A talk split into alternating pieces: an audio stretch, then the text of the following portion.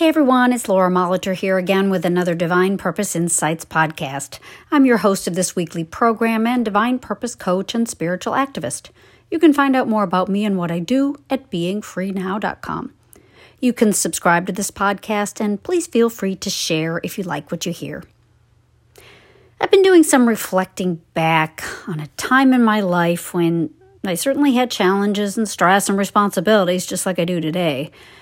But it was when I felt a distinct sense of freedom that I feel is sometimes lacking in recent years, even before the obvious limitations on freedom that the pandemic has put on us all.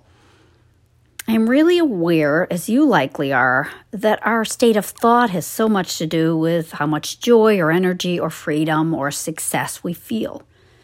So I took some time to ponder and pray about what made that time quite a number of years ago feel so free.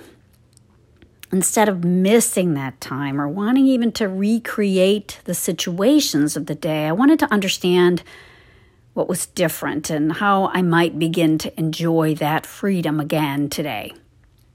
As I put myself back in those old moments, while I was doing what I needed to get done in those days, I was able to step away and simply enjoy each moment with a freedom from outcome. I felt free from a sense of expectation of what must be or should be or could be, and I was just alive to the moment and what it had to offer me.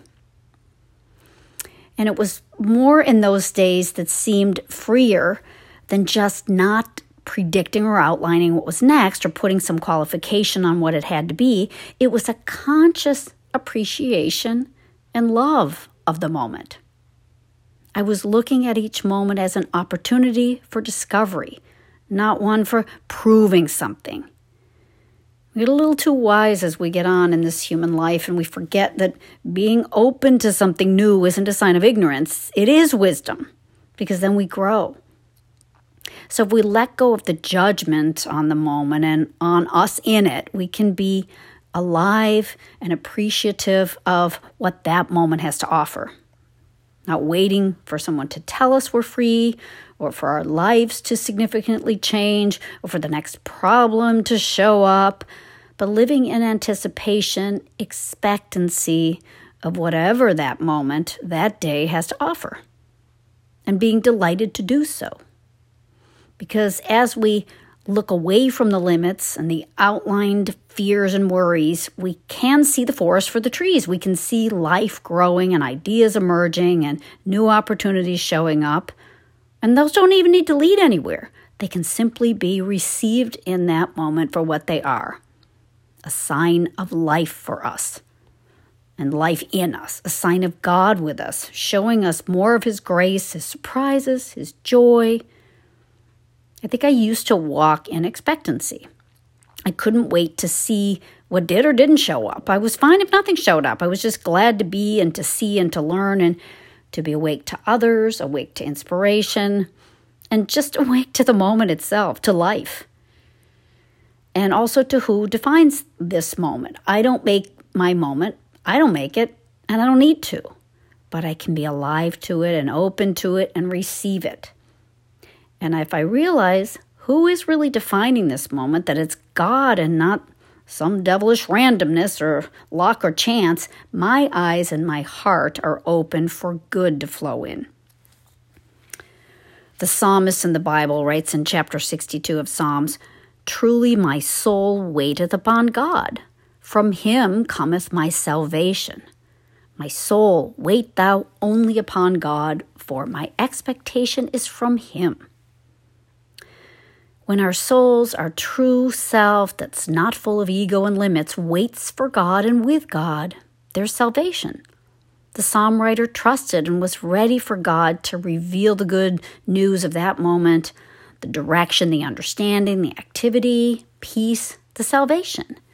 And we can do this too and feel the rewards of living in the moment and living for the moment.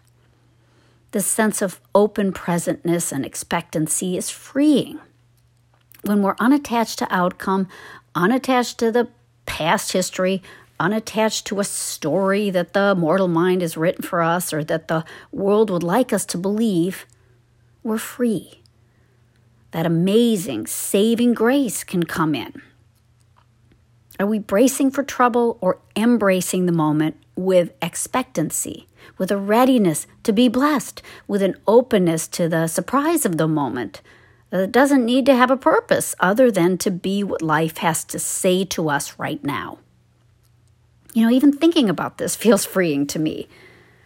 May take a little more conscious effort to let go of that sense of anxious anticipation or worry or predicting and instead set ourselves free to receive life's next gift just for us, prepared by God and with no strings attached.